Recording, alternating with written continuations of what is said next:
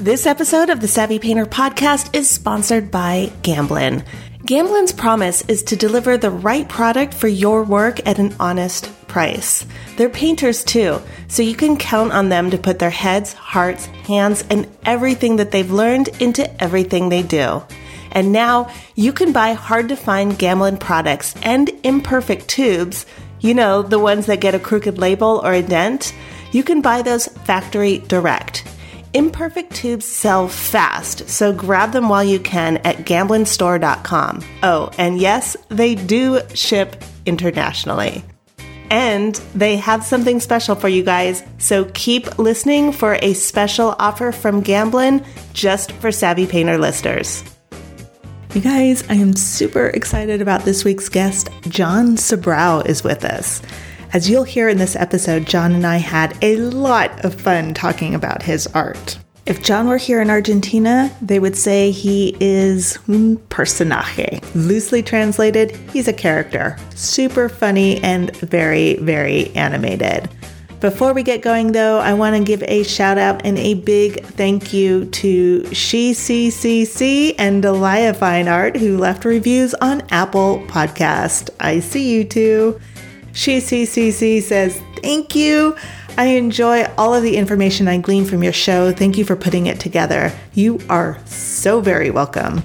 And Delia Fine Art also wrote a really, really sweet review. Delia says, I am such a fan. I listen to Savvy Painter while I'm painting, and I learn so much about what motivates other painters, their techniques, inspirations, and challenges. I feel like I'm not alone in a solitary pursuit. I'm getting to know your guests personally through listening to their interviews, and I continue to learn from them well after the podcast. You are my inspiration, Delia. Thank you so much for taking the time to write this review, and I really hope you love this episode as much as I do. The reason these reviews are so important is because it helps other artists find the show, and it helps me to know what is resonating with you. So if you would like to leave a review, just go to Savvy Painter dot com forward slash review. There are links there that will take you straight to the review page. And because Apple Podcast isn't totally intuitive, I made a little video to show you how to do it. If this podcast has helped you out at all, I would really appreciate it if you would hop on over there and leave a review. Once again, Savvy Painter dot com forward slash review. In this episode, John Sabraw shares some hilarious stories about how he got started in his artistic journey. So apparently, John didn't take high school very seriously. He threw all his art in the trash and left. But there was a big, big surprise when he came back, and he's going to tell you all about that. John went from designing ladies' handbags to getting a swift kick in the butt by Kerry James Marshall. Yes, the Kerry James Marshall. It was a brief encounter that made a lasting impact. And have you ever wondered what the story is behind those reclaimed earth colors Gamblin is making now? John spills the beans. It's super interesting and an entertaining story, so let's just jump right into this episode. Here is Mister John Sabraw. John, thank you so much for being on the Savvy Painter Podcast and taking the time to talk with me. I'm really excited to have you on the show. Well, it is a pleasure to be here. Let's start off with a little bit about your background. Can you tell me a little bit about how you got into this crazy artist world that we love? Well, it's all classified. Okay. Um, no. I'm really but, far away and nobody's listening, so. Awesome. Okay, good. So not going to be hauled back to jail. Um, so yeah, how did I get into this? It's really a very long, convoluted evolution. And I'd like to be able to give you, uh, maybe for myself, I'd like to have some really clear points where I could be like, A happened and B happened, whatever. But it's kind of just life, mm-hmm. right? Yeah, I grew up in a home where art was not a thing. I didn't know about art or artists, certainly not any living artists. I don't think we went, I don't remember ever going to a museum or anything. So I was not uh, a good student. I was a very bad student. I'm not sure I could be called a student during most days. This is the part that's classified? No, this is the good stuff. The classified stuff I really can't talk about, and trees just can't do. Can't do it. Can't do it. I'll get your envelope with money later. Maybe we can talk about it later. But for right now, no, no can't talk gotcha. About it. Gotcha. Okay. So, you know, I didn't have the worst uh, upbringing, but it, it, you know, wasn't easy. And uh, so I spent a lot of time out of school when I should have been in school. Mm-hmm. And one time when I was, oh, I think I was a junior or whatever, I kind of had a big hissy fit about life and whatever. And I took everything and all my artwork from the art class, which I flunked, by the way, in the thing. And I threw it in the trash can and I just stormed out in a hissy fit of teenage years. And I skipped school for the next week. I just didn't go to school. Not that I told anybody, but I just roamed the town and whatever else. And when I come back, my teacher had pulled all my stuff out of the garbage can. And just so happens that week when I was gone, AWOL, the people from the National Congressional Art Competition, whatever, came through and I got first prize in the state. That yeah. is wild. Yeah. And I was like, what is this? I don't, I mean, I had no clue. I was so dumb and so ignorant. And I was just like, what is this? She's like, it's this thing. And your artwork gets to go to D C and you get to go to Washington, D C and meet your senator and stuff. And I'm like, what's a senator? So, you know, that kind of thing. And I was like, wow. So I did this thing and I got my, I'm not going to tell you the year entries, but I got this, and I got my white Don Johnson Miami Vice jacket, which I thought was the, the height of, you know, coolness. Yep. Went to D C, promptly offended four hundred people. You know, it was just ridiculous. I had no idea. I was. What you did know, you say, John? Talk to my senator. What? What did you say, uh, John? Yeah, no, it's just that my senator was kind of all about certain political ideas, and I had some other certain political ideas, and I guess I thought that as a sixteen-year-old, it was my job to tell him what's what. So then he disappeared, and I never saw him again after the first minute or two. I'm not kidding. I know. I know. I know. I love it. There's going to be more of these stories. It really was. You know, I'm glad there was no social media when I was a kid. I'm just going to say that. So here's the thing is that she was my Pat Nemchop, by the way, was my high school art teacher. And she was like, whatever. I still, I still was flunking the class. I flunked the class. I flunked art because I just refused to do the work. Um, but I won that competition. Then I won this other prize and this other thing. And she's like, you should apply to art school. And I'm like, I can't go to college. I don't even have grades here in high school, you know? So, and I'm taking like remedial math and stuff. So uh, she actually helped me put together a whole thing. You remember the old days? Slides. Uh-huh. Things like that. And I sent it. I got a scholarship to go to Pratt Institute in Brooklyn. Is that not bonkers? Yeah. And I got to tell you, I had no idea what was waiting for me. How was that to go from this kind of like rebel kid who's just like, screw the man, I'm not playing this game, to Pratt?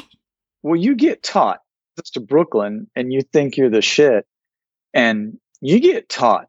So, you know, classify, but, you know, I got my ass handed to me.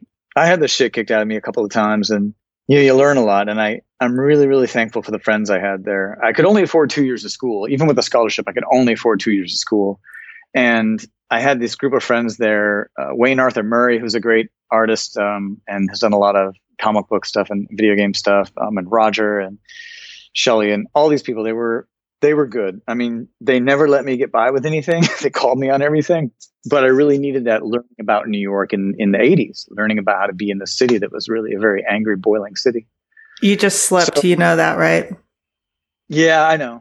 I know. It was going to come out eventually. Someone's going to come out. So now that I'm in my nineties, I look at things differently. You know? um, but so I, when I got there, I, I didn't know you could be an artist. I didn't know you could do art, art. Uh-huh. You know, I only thought you could do illustrations, and my goal was to make such a cool album cover for Led Zeppelin that they would get back together again. You know, brilliant! I would have been yeah. totally behind that.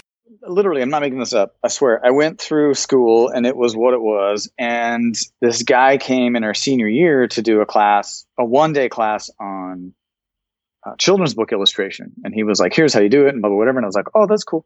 So then I made a dummy of a children's book. I did some sketches and I wrote it up. And uh, when I graduated, and I was still nineteen, because it was only a two-year program. Yeah, I think it was nineteen. I submitted it to Orchard Books. And the next day he called me up and gave me a contract to publish a children's book. So this is how you make it in the art. We're done. We are done. Mic drop. This, uh, this conversation is over. Here's what you do, you guys. First of all, throw all your artwork in the trash and then leave for a week. Um, yeah. And then just toss out a children's book. No big deal. Oh, well, you know, you, you know, each one of these is actually just a massive personal failure that somehow turned out not killing me. That's all you can really say about it. But So he, I was like, wow. And he gave me like, you know, a couple grand advance so I could live. And I was living in this, you know, cold water flat in Brooklyn, mm-hmm. walk up in Greenpoint, which was not Greenpoint now. It was Greenpoint then. And yeah, like in the winter, you would wake up in the morning, you'd go take a leak and your urine would splash back in your face because the toilet had frozen over during the night. It was, you know, it was that kind of place, you know. One bathtub in the middle of the kitchen, and you had to boil the water on the stove and then put it in the tub and mix it with cold water to take a bath. It's, Should I ask what the bathtub was, was doing in the kitchen? Where else are you going to put it, Entry? So, yeah, New York. Shotgun apartment, man. All plumbing is in one three-foot square area, you know. Oh, God. Do all your business, you know, right yeah. there. So this is before uh, Times Square got Disneyfied. Yes. Mm-hmm. Yes, it was. It was when you could get real good I Ds in, in Times Square still. So... long story short is that I did this children's book and I was trying to make money any way I could, um, mostly unemployed, mostly just, oh, running around like a madman um, with a couple of great friends and, and a great scene down there, and begging my landlord every month to give me one more month without rent and giving him little paintings. And then we'd bring him a bottle of Sleepovitz and, and we'd make him drink the whole bottle and he'd get really drunk, and then he'd get really happy about it and he'd give us another month's, you know, reduction rent, that kind of thing. Lots of spaghetti. And so... I discovered the children's book got published. It's really not a very good book. You can find it on Amazon for one cent, and and you should read the reviews. They're pretty they're pretty honest. And I thought I was going to be a children's book author and, and illustrator. I was like, yeah, this is going to be awesome. And you know, we sold the first printing out, and it was also bought by this Japanese company rather to produce in Japan. But all my next ideas and manuscripts were rejected completely. Mm. You know, I they had to always edit out a lot of nudity and a lot of cuss words and violence. Um, so the children's book author meant to be a children's book author. Yeah, for real. Like, you know, you know, I'm like, but the T-Rex has to crush the kid and the blood goes here. And they're like, you can't have that pussy and whatever. Anyway, it wasn't for me. So I was designing ladies' handbags at that time. I answered an ad in the Village Voice. Uh-huh. You know, back in the day when you get up at four thirty in the morning, you go to the bodega and you'd wait for the Village Voice to show up. And then when it gets off the truck, you like grab the first copy and you run home and you circle all the ads and you start calling at seven a.m. to try to get any job, you know? Oh my gosh. Um, you know, and there was this, there's this job that said, I'm not making this up. It said sketcher. And I was like, sketcher? Why? Indeed, I can sketch. Well, so like, like, hey, I can sketch. And they were like, well, come down. So I went to Fifth Avenue and thirty-third across from the um, Empire State Building. And they brought me into this conference room and they put a piece of Xerox paper in front of me and a blue ballpoint pen. And they put a purse down and they said, draw the purse. We'll be back. And they left the room. And I'm like, doo, doo, doo, doo, and I'm drawing a purse. And they come back and they go, you're hired. Whoa. Whoa. I know. So I'm sitting there with uh, Barbara Lehman, who is now an amazing children's book illustrator, um, named by, I think, New York Times as the master of the wordless children's book. And Gwen, we were these three reject people, designers in a corner of this handbag company. And we would, you know, basically design handbags and make drawings and stuff. And, and I had no idea what I was doing because I'd never held a handbag before. I didn't know what it was. Funny as heck. It is hilarious. Like, cause I'm still, I still have the image of, of uh, young John in uh, nineteen eighty, nineteen ninety. And now all of a sudden he's designing women's purses. It just seems so right and so wrong. It's the same kid, but in bad polyester pants and suspenders. So that was my pro level outfit for designing handbags. And then when all the buyers would leave and go on these trips, it would be just us three designers, you know, in the room. Mm-hmm. And we would give ourselves our own fashion runway shows where we'd be like slinging purses and dancing and stuff, you know, having competitions of who could sling the purse the best, you know. And then oh my I God. One day to deposit the checks across the street in the bank. Once in a great while to have you run these errands, you know, if it was late on a Friday evening, you know, heading into Shabbat. And I'm looking at the teller and I'm giving her the stuff and I'm like, oh, you can see through to where I work over there. And she goes, oh yeah, these crazy people over there, we watch them do these dances. Oh my God, that's great. I have to leave now. Gotta go. Basically, I didn't know anything about handbags. I didn't care about handbags. Um, mm-hmm. And the last company I was working for, they were like, I was sent over to Hong Kong and Taipei to visit the factories, to check on quality, to make sure my designs were done right, Dominican Republic, you name it. I just didn't want to be a part of that kind of abusive system because I would go there and see these factory workers earning like nothing. twenty dollars a month, a month to work every day, you know, and, and I was just a kid and you know, it was really weird and everything. And I just, I was very lost. I didn't want to do handbags. Uh, children's books clearly were not my milieu. And I was pretty lost. But then the children's book was still selling. And my editor was like, let's do a couple of like, you know, bookstore visits or that kind of thing, which went terribly because it would just be me, because nobody knows me. I'm a kid in suspenders and I just sit there and like no one would come and the, you know, bookstore owners would apologize.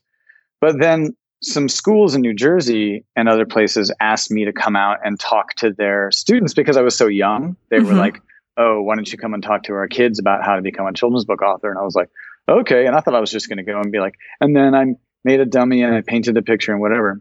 When I showed up, I thought it was going to be a class of like, what, twenty kids, thirty kids in the class. It was the whole school. Whoa. It was a gymnasium with like hundreds of kids from kindergarten to like whatever the heck they did there. I'd, I'd never been in front of that many people. And I'd never given a thought. I was like, what is going on? I was like, oh. And so I asked the teachers, I was like, do you have markers and a big pad of paper? And they said, yeah. And they brought it in. Because I didn't know what to do. I was literally, I can't believe that I kept my pants dry. I thought I was just going to crap my pants totally terrible.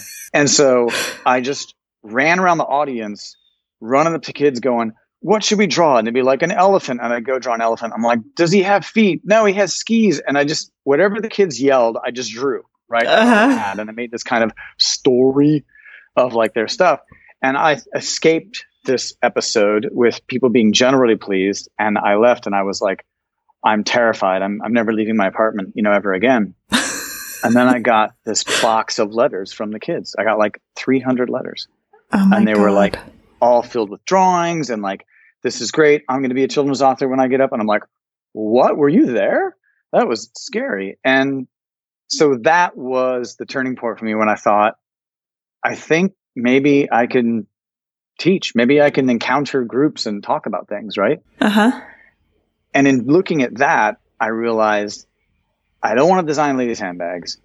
I'm not really fit for children's level, children's book stuff, even though I'm liking kind of talking that I'm doing now. And the whole time I had been making paintings in my apartment and I'd never shown them and never done anything with them. And when I looked at that together, I realized that there was a path. If you became an artist who had a reputation and you got a master's degree eventually, that you could actually be a professor of art at a university, which was a new concept. Mm-hmm, and I was mm-hmm. like, oh, and that's kind of when I decided that's what I'm going to do. And so I, I bought a car for five hundred bucks and I lived out of it for forty days and forty nights, driving around the American West to think about what kind of artist I was going to be. And then I signed up for school and I, I went on my path from there. Wild. Love the forty days and forty nights living out of your car. And then the, the revelation, new life afterwards. Yeah. So tell me about, it's so entertaining. Like you, you really could be a children's book author if you just take out the nudity and the blood and the guts and the, and the squished children under the T-Rex. So the paintings that you're doing now, tell us about those. So for people who've never seen, now I'm kind of scared to ask you a question. No. So for people who haven't seen your artwork, how would you describe it? What would you say your work is? The work I'm doing now, basically, they're square panels that are painted white, and they have round, very colorful paintings in the middle of them, taking up about ninety percent of the space. They are abstract. They are very flowy work generally, although I do put gold leaf in there and other kinds of things and, you know, finish layers in oil. And what they are is they are like this kind of strange, beautiful amalgamation of space-time, microscopy, macroscopy, all melds into an environment that's reflective of where we live. So when people look at them, they're like, it's fun. I mean, I like when I'm in a gallery and I've got some pieces up. I also really like when I'm in a gallery and I actually have a show. I'm very grateful for that. But when I have that and people come in and they look at the work, everybody sees something completely different and very personal. Mm-hmm. And I just... You know, I didn't have that as much in my previous work, which was hyperrealism. They actually come in, they look at these circles, and I can sometimes watch them look at it, take several beats, and then they spin, find me, and walk straight across the gallery to me and go, I remember when I was a kid and I went to Yellowstone, and that looks just like blah, blah, blah, right? Mm-hmm, or something mm-hmm. along those lines. Mm-hmm. And when that happened at the first show where I showed these, which freaked my dealer out crazy because I've been painting these hyper-realistic landscapes, that really told me that I was onto something that was bringing kind of dialogue with my viewers that I had wanted all along. Something where they brought themselves first emotionally and psychologically to the conversation. And then from there, we could spin it out into things where I could maybe have a more activist dialogue with them. And and I was like, okay, this is, I'm onto something. It's not just me. Mm-hmm. You go from an uncertain lifestyle, like you're kind of all over the place and you don't know what you want. And then you decide, boom, I'm going to, I'm going to take this pass. I'm going to get my M F A. I'm going to do all this stuff. And you do that. And then you're painting these like hyper realistic, like you're jumping from, like you're making these from the outside, it looks like you're making these gigantic leaps. And so I'm curious, like when you are in a place that's relative, kind of stable-ish. Yeah. And then you decide, you know what? Right turn. I'm going to do something else now. Can you sort of describe what goes through your, your head and what you're thinking about? And like, do you just like go for it? Or are you kind of like, do you prepare for it? How do you go? I mean, even for some people, going from hyper-realistic to abstract is a massive leap. It is a massive leap. It's terrifying. And it, it is basically, it's not a leap. It's just falling off a cliff more than anything else. I think I can best tell it through like encounters with life. This is how, you know, I often don't, my move to abstraction and my move to the work that I was doing, even the, the landscape work that I was doing before the abstraction, those moves, those weren't strategies. Those were just responses right. to life.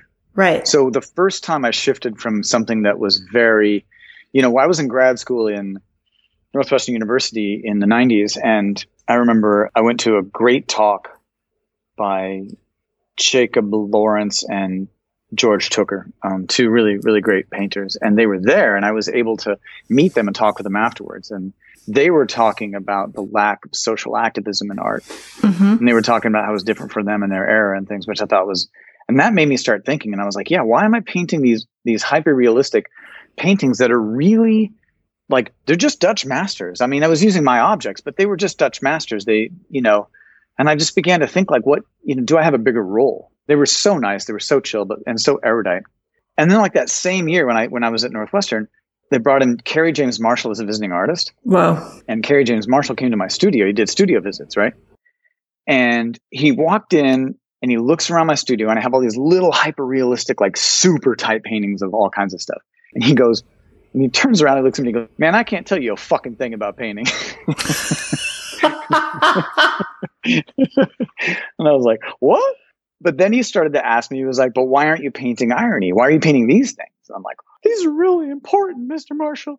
This is like, you know, and I had all these ideas as to why these were important, but they were really just self-absorbed, chip on the shoulder, you know, immature crap.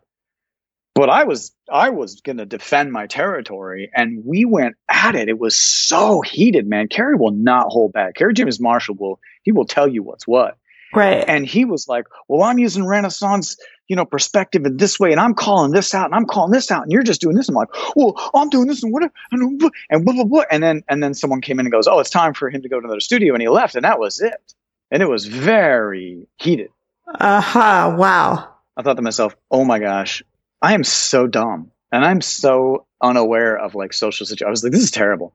About a month later, I get this call, ran out of nowhere. I get this call from this woman, and she goes, I'm calling for John Sabraw. And I'm like, hey, I'm, I'm John Sabraw.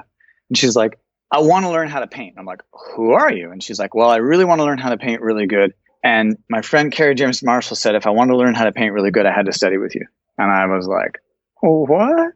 And now in hindsight, I realized that that was Kerry James Marshall telling me, get ready to mm-hmm. have to engage in actual life, son. Mm-hmm.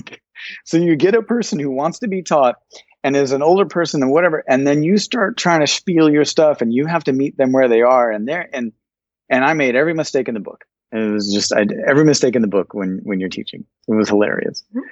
After that, I started to think about it and I was like, this doesn't mean anything. It just, the, the my paintings lost meaning for me anymore. And I realized that I wasn't being an artist of my time. And what does that mean to you? Well, and so taking a cue from Kerry James Marshall, right? It, it sort of means this thing where you're you're not speaking authentically and truthfully to the culture that you're in, mm-hmm. to those concerns, to everything else, right? I mean, we look at the Impressionists and we think, it's so cute. I'm going to get my mom that calendar. It's going to be great. And the truth is, is that, you know, those guys at the time, they were like, we we believe in this whole Enlightenment process and our and our newfound, you know, relationship with technology and science. And, and we're going to like throw that into the. So there's all these things that are buried in that. And that's being a painter of one's time, even though we just think it's cute now. Right.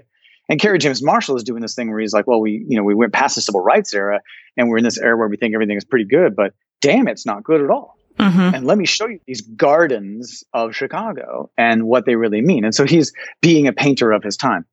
That doesn't mean you necessarily have to be painting social activism, but you have to be in it and aware of that and painting from that place. And mm-hmm. I was not doing it. Mm-hmm. And that's what made its first big shift, right? And so I got away from these passive still life things. I began painting the figure in very contorted, confronted situations because, you know, we were heading into the Second Iraq War and everything else. And so I started painting very different things that were really about the condition, right? The human condition at that time. Mm-hmm. And then what happened is I wrote this letter to the Saint Louis Dispatch or something, because uh, I was very politically active. And so I wrote this letter and it was, you know, in the whatever section. And I was just like, why are we going to invade Iraq again? This is insane. Let's just wait for the U N.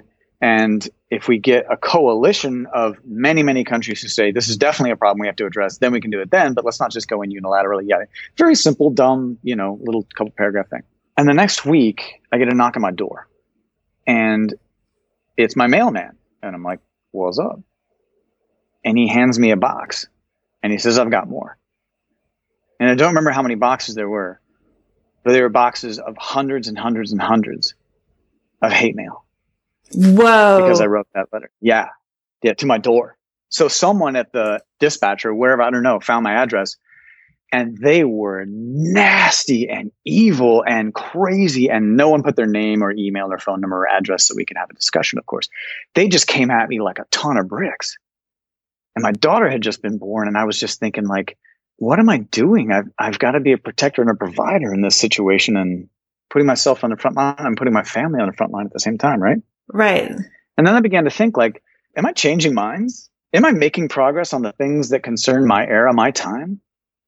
And so I took a step back for a while. And that's when I began deep research into sustainability and understanding the umbrella of sustainability and understanding that when we speak of sustainability, what we speak of is a collective. And we speak of something where you can house within the sustainability the very real and very important concerns of every human of everyday life.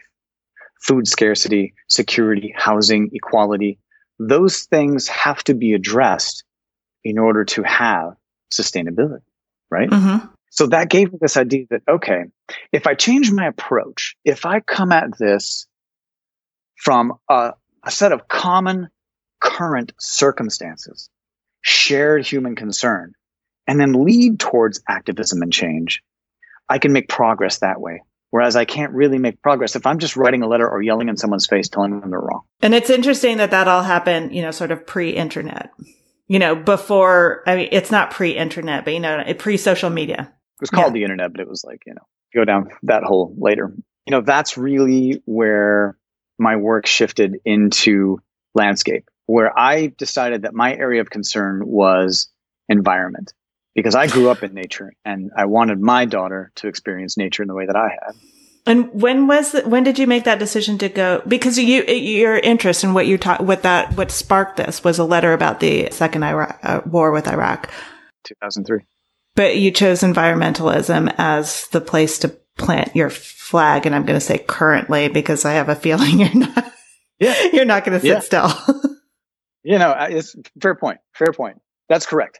And that led me to begin. So I was making these landscape paintings because I decided I'm going to start to talk about the environment. And the first thing I'm going to do is I'm going to celebrate and paint a vision of what I love about the environment and what's valuable to me. Mm-hmm. And while I was doing that, I was researching environmentalism, sustainability, you know, all these issues, deep research to make myself knowledgeable so I could be a painter of my time.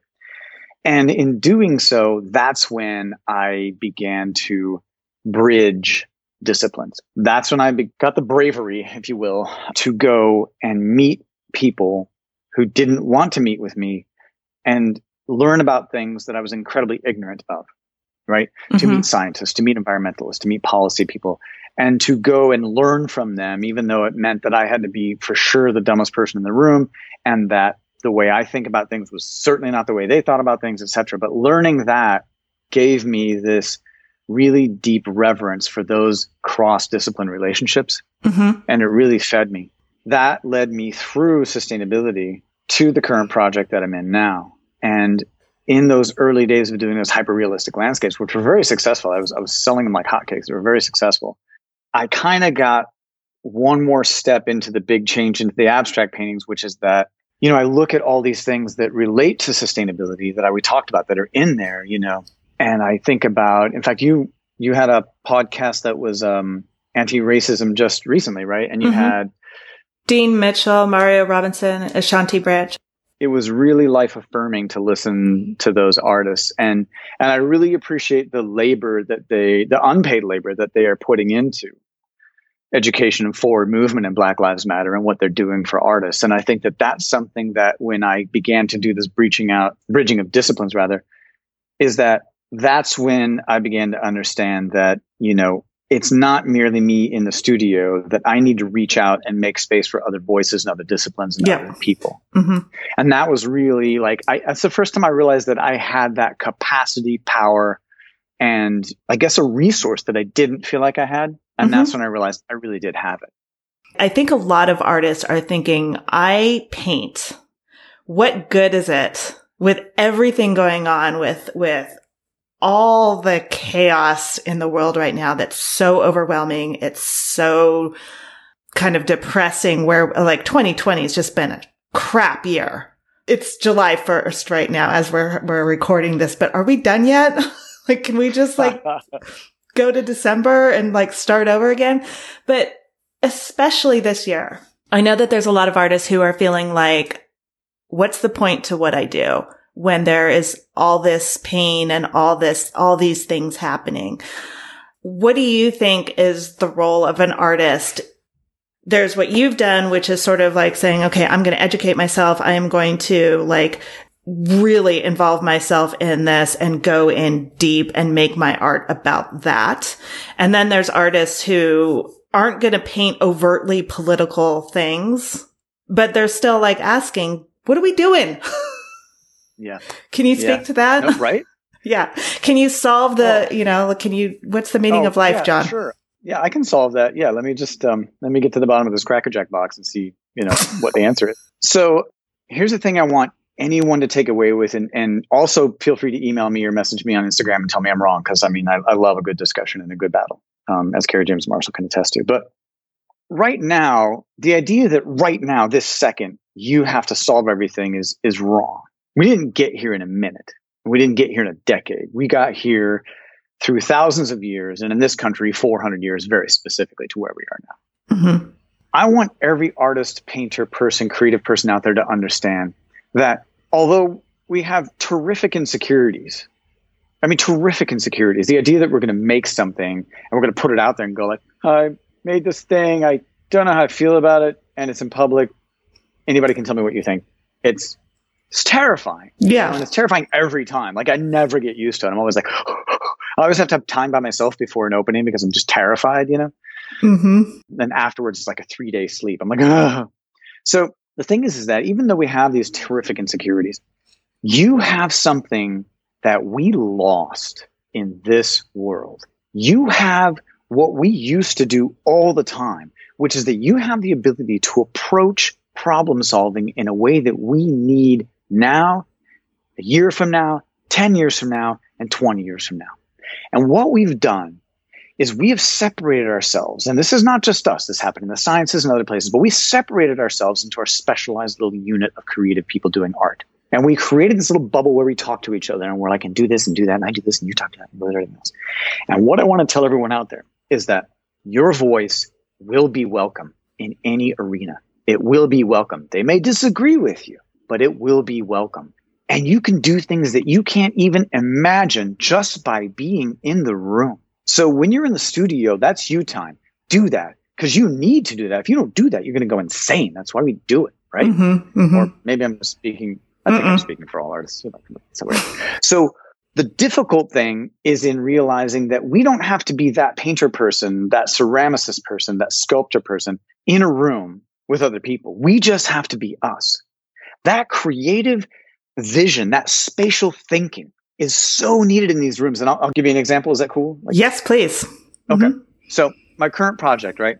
And by current, ten years we've been working on this, is I moved to Ohio, which I didn't know was a state, but it is. So I moved to Ohio and I took this job, this teaching job, and I'm here and it's coal country and it's Appalachian. It's a small town. It's real, a real different existence, but it's got great people and it's got this kind of ex-hippie commune vibe to it. And so I get with these people who are teaching me about the environment of, of, you know, Appalachia in the area, and they take me to these streams, and these streams are terrible and they smell and they're orange. Mm-hmm. And there's nothing living in them. And they're like, this is acid mine drainage. And it's because basically we didn't have a Clean Water Act until nineteen seventy-two. And so all these old coal mines didn't seal up or do anything else. And all the water got in and it leaches all these terrible acids and metals out. And, and now kills it's just everything.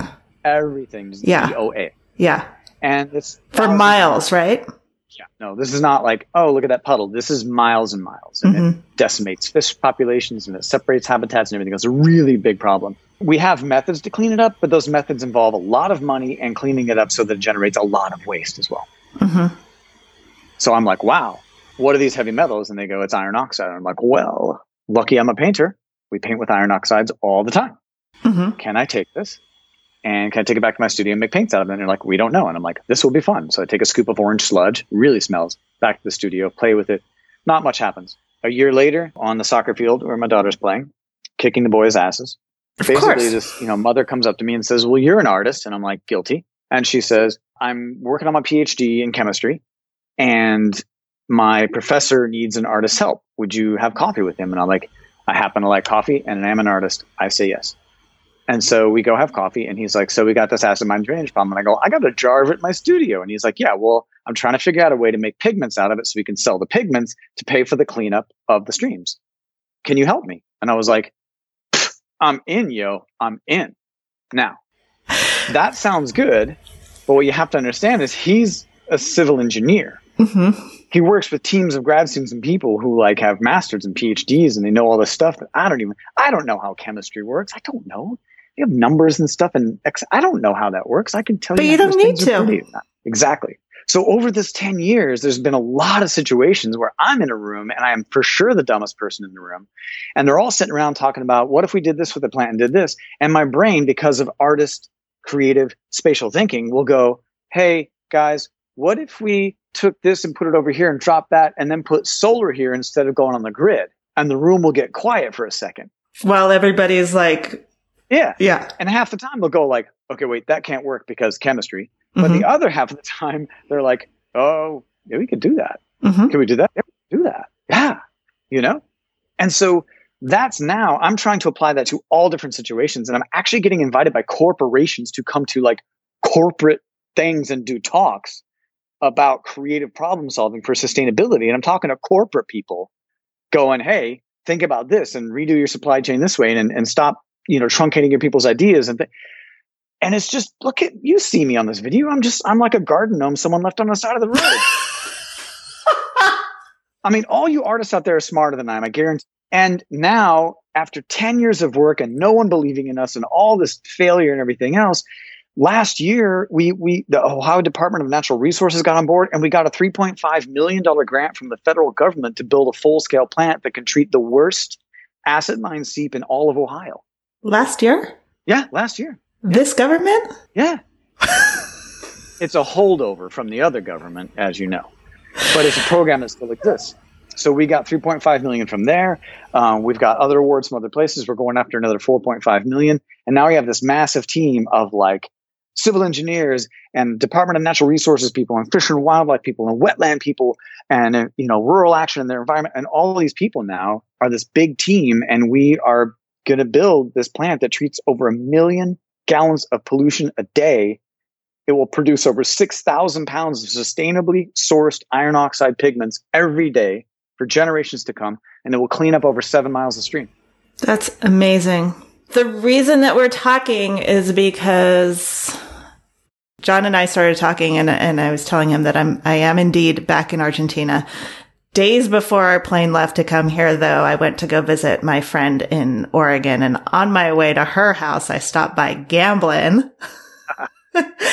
and uh, got to talk to the folks over there. And they took me into their back room where they do all of their testing. And they, you know, like make sure everything is, that the quality is good and that it's the light fastness and, and all of that, that they make sure everything's fine and dandy. Not quite the word I was looking for, but they were testing your stuff. They were testing your, your pigments. That is why we're talking today.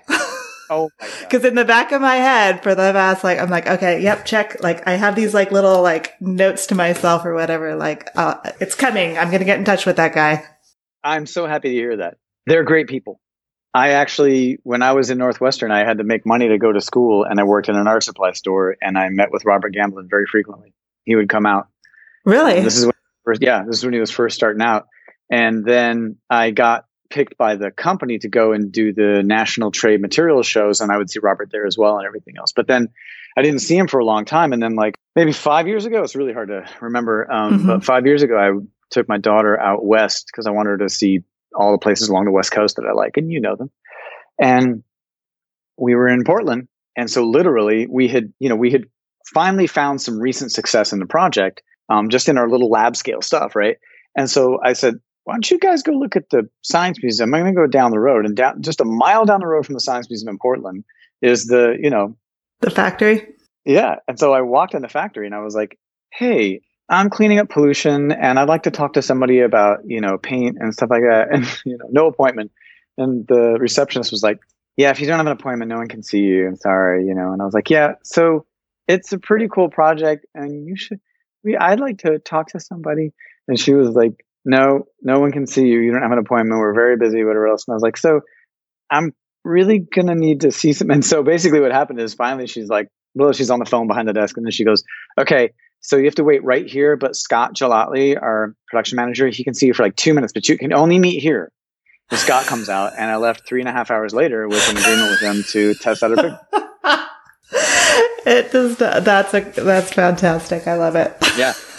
Yeah. And they, they have been, I got to tell you, I am such a Gamblin fan. I was a Gamblin fan before, but I am such a Gamblin fan because, man, they have done light fast testing and gr- they have helped us. They are one of the key reasons that we got this money from the government, this multi-million dollar grant, because we were able to say, look, here's a wonderful company that has tested it, is distributed it, and believes in it. And therefore it's viable. And that is what, that's what tipped us. Love it. I love it. That is so great. Plug. You can go now to any of your local art retailers and whatever else, and you can order a set of our reclaimed colors, which are all made from iron oxides solely produced from cleaning up this acid mine drainage. And it comes in sustainable packaging with a little sustainable panel in it. And a portion of proceeds, of course, of course, go to cleaning up the streams further. Gamblin has been a longtime friend and supporter of the Savvy Painter podcast, and they want to give you a special gift. Now that you've heard the story of how John Sabraw and Gamblin began their collaboration, you might be curious to try out the reclaimed earth colors yourself. All Gamblin products are handcrafted in small batches in Portland, Oregon, and the reclaimed earth colors are no exception. And when you buy the set, the tubes are nestled in a free primed painting panel, which is also made in Oregon. So here's the deal. If you are one of the first fifty artists to purchase the Reclaimed Earth set or purchase three individual Reclaimed Earth colors through the Gamblin Factory Store, that's at Gamblin Store dot com, you'll get a free thirty-seven milliliter tube of Portland Warm Gray. All you have to do is go to Gamblin Store dot com and enter the promo code Savvy twenty twenty. Now remember, Savvy is spelled with two V's, okay? So that's S A V V Y twenty twenty. That's the promo code that you're going to enter at checkout. This offer is limited to the first fifty artists who purchase the Reclaimed Earth set or three individual Reclaimed Earth colors at Gamblin Store dot com. That's how you're going to get your free thirty-seven milliliter tube of Portland Warm Gray, and you'll mix some gorgeous colors with that combination. I'll put a link to their store and the promo code in the show notes for this episode at Savvy Painter dot com. So that way, if you're driving or you can't write that down, no worries, I've got you covered. You asked me that question, but this is what artists can do.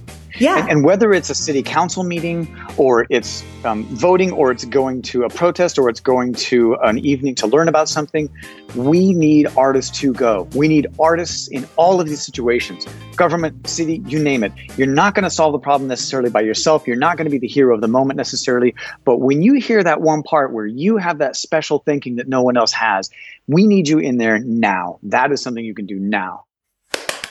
Yes, yes, yes. And, you know, like, here's the, here's the other thing, like listening to you tell this whole story that is just, that I love.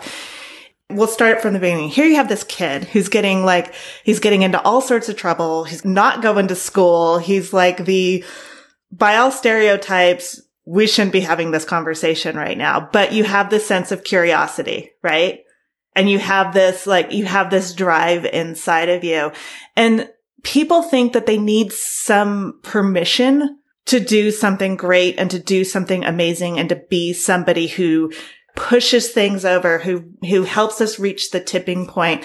And it's really like all of our voices, all of us that kind of like, you know, like pushing the rock up the hill, that we're all just like a little strength to, to do that. And following your curiosity and taking those deep dives and putting yourself out there and saying like, yeah, who am I? I'm an artist, but I'm going to go meet all these scientists. I'm the dumbest person in the room, but you have to allow yourself to be the dumbest person in the room so that you can connect the dots that other people would not connect without the artist there in the room. Like Art Center College of Design, where I went to school, they always have these programs where they're working back and forth between uh, J P L is in Pasadena as well. And they're always like doing these kind of like putting the, the artists and the scientists together just to see what happens. Like, we don't know what's going to happen, but let's put everybody in a room and find out what we can do. And that is like kind of the power of of being an artist. And that's it. Like what you're talking about is just so exciting to me. And like, now we're both all riled up. We're like, yeah, you yeah. know, but the work that needs to be done now for in anti-racism, this is, you know, from your podcast, this is the same kind of thing. You don't, you don't always need to go into a room and be the person who's going to teach people how to paint. Right. And, and you can be the person in the room who doesn't understand the complexities of racism in this country, of systemic racism, of your own role in that, of your own culpability in that. You don't have, you can be the dumbest person in the room. Mm-hmm. And and I can tell you from personal experience, I have been so blessed to have many, many people who have accepted the fact that I didn't know that much and have helped me with it. Yeah. You know, so many people who've done that labor from the time I was very young until very, until constantly, and it will, it will never be done. And after a while, after the first couple of hits of getting over that awkwardness and that real vulnerability and that real insecurity, it becomes something that is easier and easier. And it's so personally rewarding. I cannot tell you. Mm-hmm. No, absolutely. The other thing that I think is really important about this conversation that we had is that you had no idea where that, where any of this was going to go, or if any of it was even going to work. Like, I'm sure when you like picked up that sludge out of the stream, you had no concept that ten years later, this is where, you know, like this is where you would be. Not at all. Yeah. And so it's like, just take the best next step and figure it out as you go along. You don't have to have the crystal ball that tells you how this is all, all going to work out. And if it, that was the perfectly right step, it doesn't matter. You moved forward. That I think is, I think that's really well phrased, Entries. And I think that that is the key. I'm just dumb enough not to get completely tripped up with those things. So I continue going. Basically, like, you're right. I mean, I put the sludge out. I was like, this will be cool. And it didn't turn out cool. And then we went through years and years and years of like, oh gosh, this will never be pigment. This is the worst. We can't make pigment. It's terrible. Mm-hmm. You know, mm-hmm. failure after failure after failure. And there were, I, I'd like to tell you that it was somehow a magical journey, but it was not magical. It was work. Mm-hmm. And there were many, many, many times, many times when we're out at these seeps, we're sitting in the car after another day of failure. And we're just literally, my, my Guy Riefler is the, is the civil engineer who's created the process, right? We're sitting in the car after having not gotten funded and not gotten this, and uh, and today's failure was another failure. And we're looking at each other, and we've so often said, is it time to give it up? And you have to ask that question rather honestly, but the answer also has to be honest. And so if there's one more possibility it might work, you've got to try that one more thing. And that's where we ended up where we are now. Mm-hmm. It, it's not because everything went great. It's not because there's a magic bullet. It's just absolutely putting yourself in those situations and being like, okay, you know, yeah, okay. And yeah. then the funny thing about it is that that evolution came from me being a painter in a studio saying, I know what pigments are. I have made paints before. I will try to do my very, very small, small thing in my studio and make my little tiny thing out of this little sludge, right? Right. This is going to happen. I want to warn your listeners that when you take these steps, responsibility is going to come your way. And what happens is, is when you have many successes or even a certain universe declared quantity of failures in your bag, you get to a point where other people are going to start to ask you to speak about bigger things. So people are like, can you come and give a talk? And I'm like, yeah. So I come and give a talk and I'm like, this is iron oxide and it's been used in cave paintings. And this is my speaking voice. And then you, this is what happens with, and all this stuff. And then they're like, well, could you talk about how art and science as a modality could whatever? And I'm like, oh, it's big, oh, it's a big question. Oh my God, it's a big question. I'm like, right. oh, guy is a really Zen master. And, ha- and so eventually you realize that people are asking you to talk, not because they necessarily only want to hear about your little studio practice. They're asking you because they want to hear you talk from a position that they believe that you somehow have this understanding of, where you can talk about a new mode of addressing current issues through art and science collaborations. Mm-hmm. And then you suddenly have to be responsible for that. So that means I have to get smarter and I've got to start to read things and interview people and again, be the dumbest person in the room and be like, what about this? What about this? Is this working? And then go give a talk about it where I'm not going to be the expert, or mm-hmm. I'm, I'm going to be only be able to talk about my authentic experiences and hopes and dreams and things I studied. And that's it. And you know what?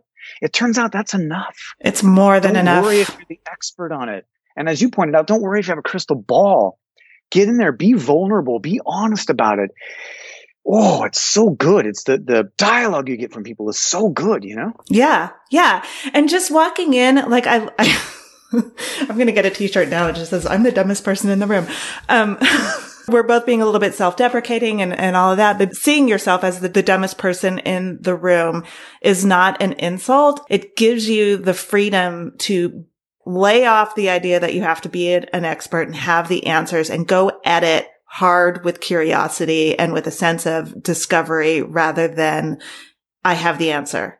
Because the minute you say you have the answer, you blind yourself. And that's true in what we're talking about now. That's true when you're standing in, in front of a canvas. If you think you already know what your canvas is going to look like before you pick up your paintbrush, that painting's dead. That's so true, right? Oh, my God. Oh, so dead. So dead. And I, I think it would be brilliant. I think it would be brilliant if we all, if artists were involved in all these different things and, and brought that voice to it. And I just yes. think that, you know, and I'm listening to, again, to your, to your guest speakers, you know, to Ashanti Branch and, and all the others and, and hearing them, you know, speak the truths of what makes artists, I think, different and important at this time. I don't remember who this said it, so my apologies, but you know, there's this moment where this, this thing that what you and I are talking about now was sort of came out then, which is that you, you not only do you now have this responsibility to talk about and report back your findings from trying to be a creative person in different environments and everything else, but now you have the responsibility of making space for others and of empowering other voices. And that might sound like labor, but it is absolutely a privilege and it is absolutely a joy. It is the biggest joy in life is to be able to say, I have an opportunity here to go speak, to go do a workshop, to go do a thing, to give a scholarship, whatever it is, to have a show and invite artists in there, to juries, whatever the opportunity that you get is because you've done all this work, um, because you failed enough at mm-hmm. trying to put yourself into the circumstances. You get this opportunity to say, these are voices that need to be heard, that mm-hmm. I value, and that aren't getting heard, and they need to be heard. And that can be a vast spectrum, of course, of what it is. The privilege that comes with the responsibility is something that you can't tell people how fulfilling that is for life, what that means. The best thing about the art world is not the art, for crying out loud. The best thing about the art world is the people, mm. you know, amazing. And so we need more of those voices everywhere to bring more artist voices in there, more creative voices in there. And that is how we are going to shift the dialogue from the fear mongering, self-isolationist fear center, right? The fear mm-hmm. of change and the fear of loss and the fear of someone taking something from you because you share and whatever else. We change that to a center of gratitude and generosity. And I think we need artists more than ever to put that forward. I think that's our role. Yeah, one hundred percent. It's like the Toni Morris quote that, you know, now is the time when, when we need the artists. Now is the time to expand, not contract. She yeah. didn't say that part, but yeah. I feel you. Yeah. For real. John, thank you so much.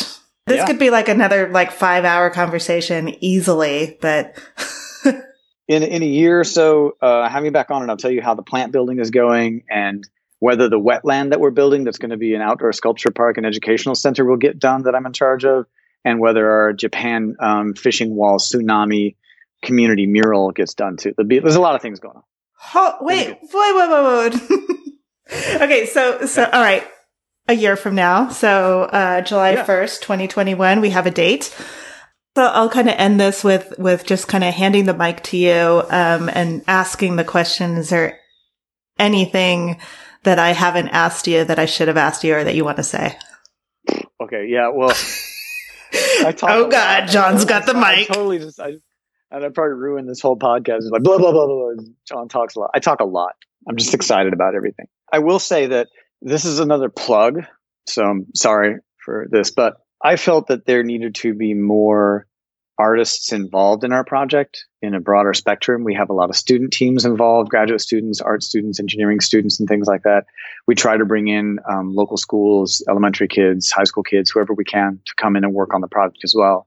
We live in Appalachia, and we live in one of the poorest counties in the country. And there's not a lot of opportunity. And most of the students I deal with are not from a kind of monetary support system that they can take advantage of some of the things that we really need to do. So I set up a new fund uh, with the university's help here at the university, which is called the John Sabraw Fund for Art and Innovation. And the whole point is to basically, like, you know, get money so that we can fund students to go with us to New York to meet with, you know, people about this, to work with us hands-on in the field, doing the wetland, all that kind of stuff. Because we're building the plant and we're building it in an area where we're going to affect some wetland. So according to law, we have to have a, a wetland mitigation zone. And this is another case, as to our point earlier, where I'm sitting in a room and everybody's like, well, here's where it goes. And I'm like, can we make it anything we want? And they're like, as long as it follows the rules. And I'm like, can we put sculptures in it? And they're like, yeah. And I'm like, can we put a walkway above the wetland so you can walk all the way around it? And they're like, yeah. I'm like, okay. I go back and I do this. I'm like, here's what it's going to look like. And I had a team of students this last semester um, were great. And they designed this wetland that is based off of rice terraces. And it's like this huge leaf that when you drone shoot it, it's actually one big leaf and it has these things and all that stuff. And then we're going to use um, recycled plastic to create this walkway that goes through it and all this stuff. And so the John Sabraw Fund for Art and Innovation is going to work to fund artists who can produce sculptures that we'll put in there that will be affected every season by the floodwaters that come up and down. So the sculptures will be activated by the floodwaters. Boom! Oh, yeah. So I got a lot of work ahead of me, but it's pretty cool. I love my students. I love all the people involved in their project, really amazing people. And I can't encourage every artist enough to insert themselves into culture anywhere they can. John, thank you so much. Seriously. No, thank you. Thanks for having me on. Next year. Yep, we've got a date. Well, I hope you enjoyed this episode with John Sabraw as much as I did. You can see examples of John's work in the show notes for this episode at Savvy Painter dot com. Just click on the podcast tab. You'll find show notes for this episode as well as examples of John's work and links to connect with him. Also, there's several opportunities for Savvy Painter listeners I want you to check out while you're at Savvy Painter dot com. If you are listening to this podcast as it comes out, that's on Thursday, November nineteenth, twenty twenty, there are two great deals for you that you should take advantage of right away. First, as you've already heard, Gamblin is giving away a tube of Portland Gray Warm with a purchase of reclaimed earth colors. So you'll find the link to Gamblin Store dot com and the promo code, which is Savvy twenty twenty, in the show notes for this episode. So if you're not sure about the spelling or you just want to be able to click on a link without remembering it, that's where you get it. Second, this is super exciting, you guys. I'm doing my Black Friday Cyber Monday sale a little bit early. For the next thirty-six hours, you can get my online course, Mindset Mastery, for seventy percent off. It's a pretty insane discount, and it's only available for the next thirty-six hours. So if you've been interested in Mindset Mastery, now's your chance to grab it. If you've been loving my Office Hours episodes where we talk about things like beating perfectionism, getting more time in the studio, silencing your inner critic, you will love Mindset Mastery. Plus, if you take advantage of this special deal, you will get access to the Q and A vault where you can watch fourteen bonus videos of recorded coaching calls where I help other artists strengthen their creative mindset and become confident in the studio again. So if you're interested in that deal, again, it's seventy percent off. You have thirty-six hours to take advantage of it, and you can find the links to get more information and to enroll on that at Savvy Painter dot com. So those are two deals that you should take advantage of right now because they're super limited and will be gone fast. And then finally, the last thing that I want to let you know about, I am super, super excited about this one as well. I've been wanting to do this again for a long, long time. So I've been working with some of the guests on the podcast to bring you exclusive workshops, and I have two coming up. Registration for both of those starts today, and you'll find all the information for this again on the website, Savvy Painter dot com. If you've ever been curious about the Munsell system of color, artist Lucy Callion will be teaching a three-day workshop starting on December seventh. And then in January, Dean Fisher will be teaching a six-week workshop on painting still lifes. Dean has a very unique approach to still life painting, and I am super, super excited to work with him again and to bring you this hands-on experience with the artist Dean Fisher. Both workshops are open for enrollment now. You can find all the details and the links to register at Savvy Painter dot com. So until the next time, this is Antrice Wood with the Savvy Painter Podcast. Take care, everyone. Wear your masks, please. I'm telling you from experience, you don't want to get COVID. Be safe. Be healthy. Paint lots.